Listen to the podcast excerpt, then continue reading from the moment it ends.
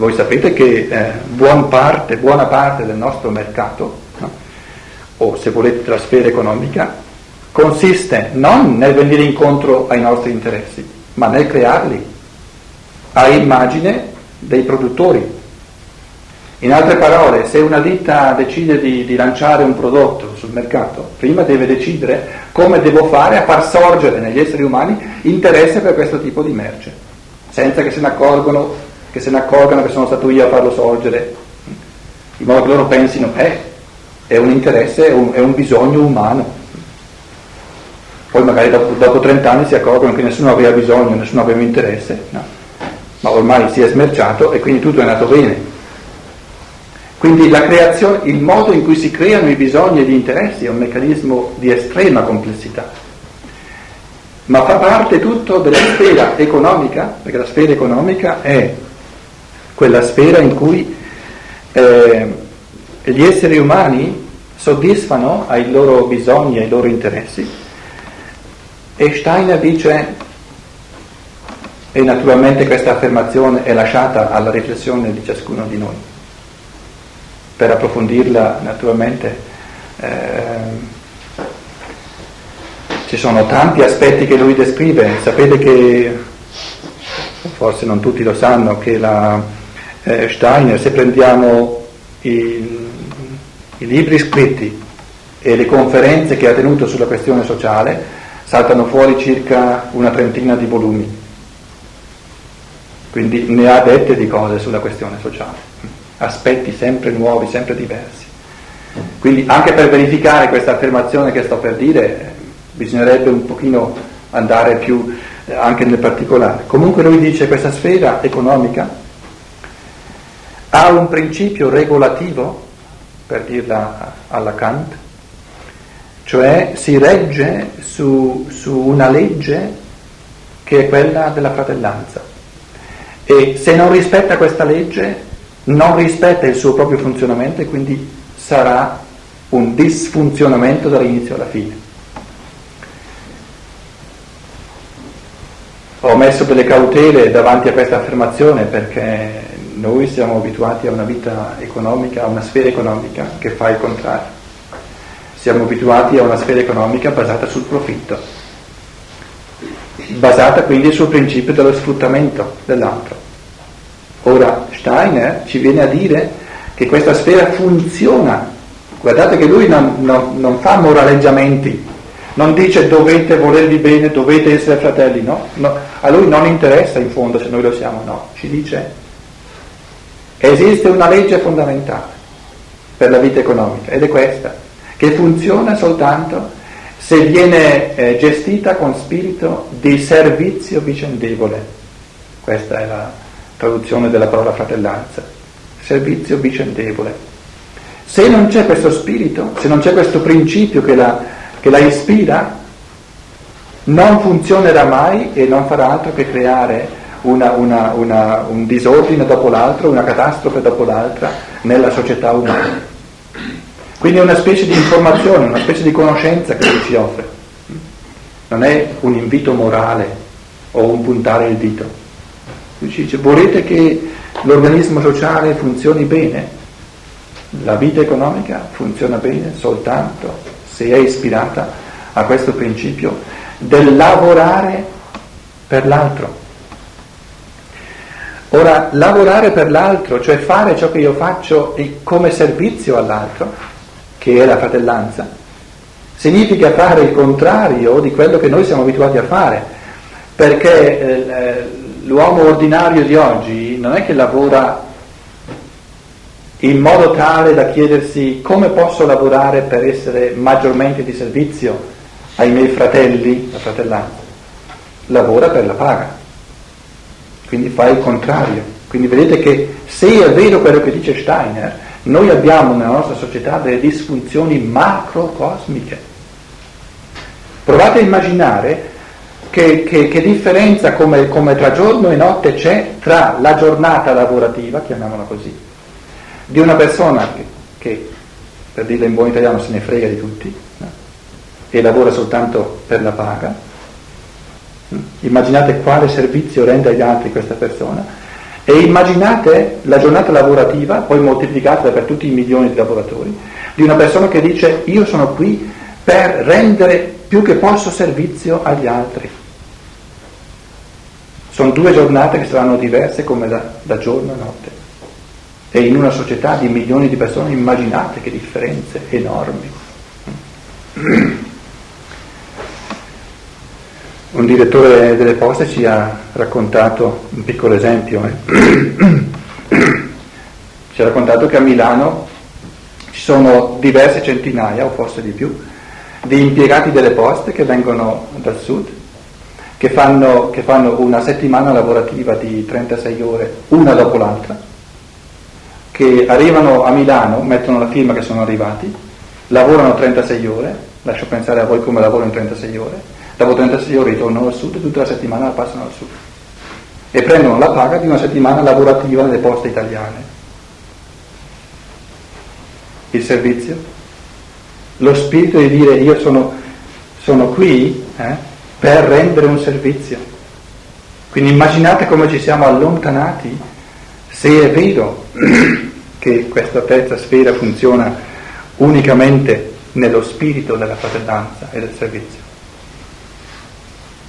Altri esempi naturalmente sono per esempio le ditte che no, eh, proprio massicciamente lavorano non in base al servizio vero, effettivo da rendere ai propri fratelli umani, ma in base al profitto, alla, alla maggiorazione massima del profitto da trarre.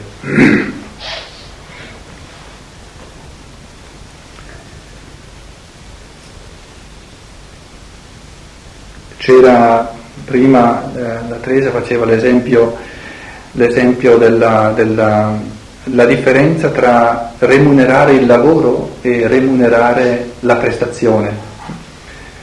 Forse questo, questo esempio serve a farci capire veramente più profondamente la differenza, per esempio, tra la sfera eh, dell'uguaglianza, quindi la sfera politica, se vogliamo, e la sfera economica. Steiner dice è un grande, funesto errore quello di remunerare il lavoro di una persona.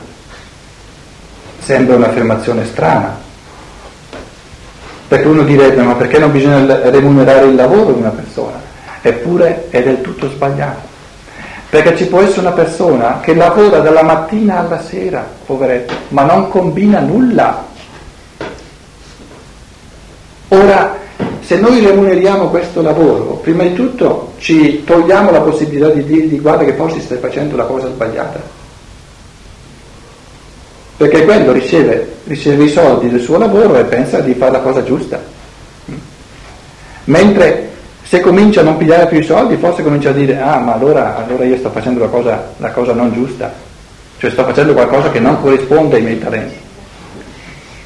Se stesse facendo ciò che corrisponde ai suoi talenti, salterebbe fuori qualcosa dal lavoro. Io vi ho fatto l'esempio di una persona che lavora, lavora, lavora, ma non salta fuori niente. Quindi non sta lavorando nel campo dei suoi talenti. Capite?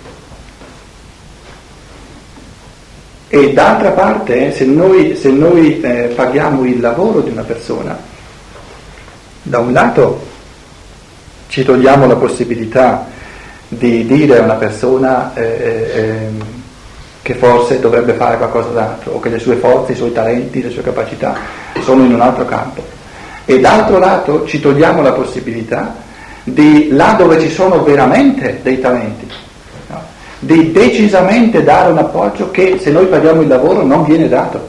Perché se noi paghiamo il lavoro ci riduciamo a dover pagare tutti più o meno allo stesso modo se hanno lavorato allo stesso modo. Cosa significa decidere interiormente di remunerare la prestazione? Perché è più difficile remunerare la prestazione? Perché se noi remuneriamo il lavoro, allora diciamo, beh, questa persona ha diritto a campare, facciamo il conto più o meno di quanto ci vuole per campare e facciamo una norma più o meno uguale per tutti, come diceva la Teresa. Se invece devo remunerare la prestazione, la prestazione è ciò che mi resta dopo che ho tolto via il lavoro e la persona che me l'ha data. La prestazione non ha un valore oggettivo, nel modo più assoluto. La stessa prestazione per una persona ha valore 100 perché le interessa. La prestazione va eh, eh, eh, valutata in base agli interessi, non a un valore oggettivo, non c'è una prestazione che ha valore oggettivo. Quindi la prestazione la deve valutare soltanto colui che la riceve e soltanto lui può dire quanto ha valore per lui, non quanto ha valore in sé. Perché una prestazione che per una persona ha valore mille, per un'altra persona ha valore zero, perché questa seconda persona non la vuole, non le interessa. Quindi si tratta di maturare a un punto tale da cominciare a dire e a sapere ciò che mi interessa e ciò che non mi interessa, ciò che per me ha valore e ciò che per me non ha valore. Quindi in un certo senso, in un certo senso, eh, eh, eh, se volete proprio un esempio concreto, ma non è, non è per offendere nessuno, no? quella, quella, quel cestino là, no? con i soldi già dentro, è una cosa assurda. No, perché voi avete pagato una prestazione prima ancora di riceverla, prima ancora di sapere quanto vi vale. Capite? Ma questo coraggio interiore fa crescere la persona perché ci abituiamo a fare delle scelte vere in base ai nostri interessi. Perché se io, se io stando a questo esempio, no, vado, via, vado via da qua con un sacco di soldi, ma di fatti le persone non avevano interesse a quello che io ho offerto, a che cosa mi serve? Ci mentiamo a vicenda, no? È un mentirsi a vicenda, è un confonderci a vicenda. È importante che le persone mi dicano quello che tu hai offerto mi vale 5, mi vale 30, mi vale 50. Né io ho il diritto di sentirmi né pompato né smontato in base a quanto vale per gli altri ciò che uno ha offerto come prestazione perché il valore non è oggettivo. E questo è il principio che va capito. Il valore è in base agli interessi delle persone e gli interessi variano da persona a persona. Quindi, quindi dovrebbe essere normalissimo che dopo una conferenza una persona mette dentro mille lire o niente no? e un'altra persona mette dentro centomila lire. Perché no? Se ne vale centomila lire. Io conosco certe manifestazioni anche in Germania dove dico lì sono disposto a, a, sacrificare un po' la mia tasca perché non voglio che questa realtà qui perisca, tanto mi interessa e per altre cose non do niente perché dico non mi interessa nel modo più assoluto. E vedo che magari premono o vengono. No, niente, proprio niente. Perché io a questa cosa non contribuisco, non mi interessa, anzi mi interessa, mi interessa che sparisca al più presto è un esercizio di libertà no?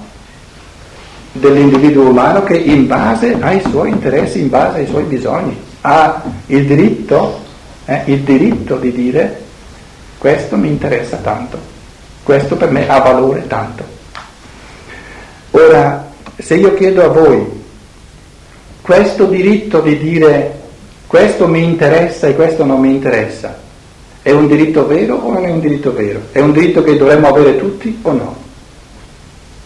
Io penso che il vostro sentimento vi dice sì, è un diritto fondamentale della persona umana, di avere il diritto di dire questo mi interessa, questo non mi interessa. E in base all'interesse mi vale tanto, mi vale poco, non mi vale niente. Questo non vuol dire che, che, chi va via, chi ha dato una prestazione, eh, eh, non, è, non, non, sia in grado o non debba valutare che in un dato luogo una remunerazione più modesta vale di più che in un altro luogo una remunerazione diciamo più, più sostanziosa, hm? perché naturalmente bisogna vedere i vari contesti. Hm?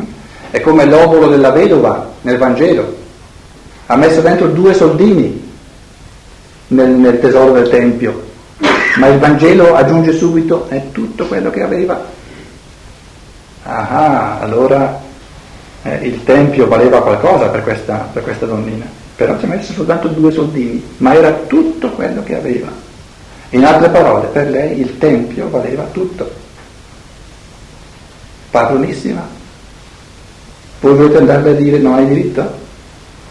Padronissima, è un diritto sacrosanto di dire, ciascuno di noi ha il diritto di dire questo mi interessa, questo vale per me tanto, questo vale per me poco, questo vale per me niente, nel modo più assoluto. In Germania fanno ancora più fatica eh, a fare questo discorso, di dire gente, alla fine ognuno decide, no? Eh, ma quanto, eh, eh, un'indicazione, sì. se, uno, se uno dà un'indicazione allora tutti hanno capito che si paga tanto. Eh, e siamo punto da capo, e siamo punto da capo. Ora, ehm, Due grandi esempi di disfunzione dell'organismo sociale sono quando la, la, i talenti scivolano giù nella vita eh, eh, politica oppure quando eh, gli interessi della vita economica salgono su nella vita politica. Allora Steiner dice, quando i talenti scivolano giù nella vita politica, saltano fuori i privilegi. I privilegi sono talenti ereditari. Pensate un po' che bella roba. Magari all'inizio c'era uno che aveva quel talento, allora gli si è concesso di fare una cosa, no? Poi è diventato un privilegio e quindi ce l'ha anche il figlio, il figlio del figlio, eccetera, eccetera, eccetera. I talenti non c'entrano più niente, però c'è il privilegio. Quindi i privilegi sono talenti, talenti che sono stati sanciti a livello di legge e sono diventati privilegi. Quindi una società in cui ci sono ancora dei privilegi è una società di esseri umani non maturi. Perché in una società di esseri umani maturi non esistono privilegi, esistono talenti. I talenti vanno riconosciuti, ma perché bisogna farli ereditari? Quando magari il figlio è, tu, è, l'essere umano più cretino di questo mondo. Tenete conto quanto pesantemente ha inciso sulla nostra società il fattore dei privilegi, fino ad oggi. Fino ad oggi. E quando degli interessi, certi interessi della vita economica, vengono sanciti a livello di legge, saltano fuori i diritti i diritti storti, non i diritti dritti, i diritti storti, no? cioè i diritti del più forte. Colui che è più forte nella vita economica, perché ha in mano il capitale, no? si fa forte, fa una specie di legge o, o, porta la sua mentalità nella legislazione, per esempio nel contratto di lavoro, no? e i suoi interessi li tramuta in diritti ma sono diritti camuffati, non sono diritti di ogni persona umana, perché un diritto vero è soltanto quello che ha ogni persona umana ugualmente. Quello è un diritto. E se non è così è uno storto, non un diritto. Quindi un vero diritto è soltanto quello che ha ogni persona umana in modo uguale a tutti gli altri. Allora è un diritto altrimenti è un sopruso, altrimenti è un abuso, altrimenti è un soverchiare altri esseri umani in base alla propria forza economica. E di questi, di questi interessi che sono diventati diritti a livello della legge è piena la nostra società, è piena la nostra società.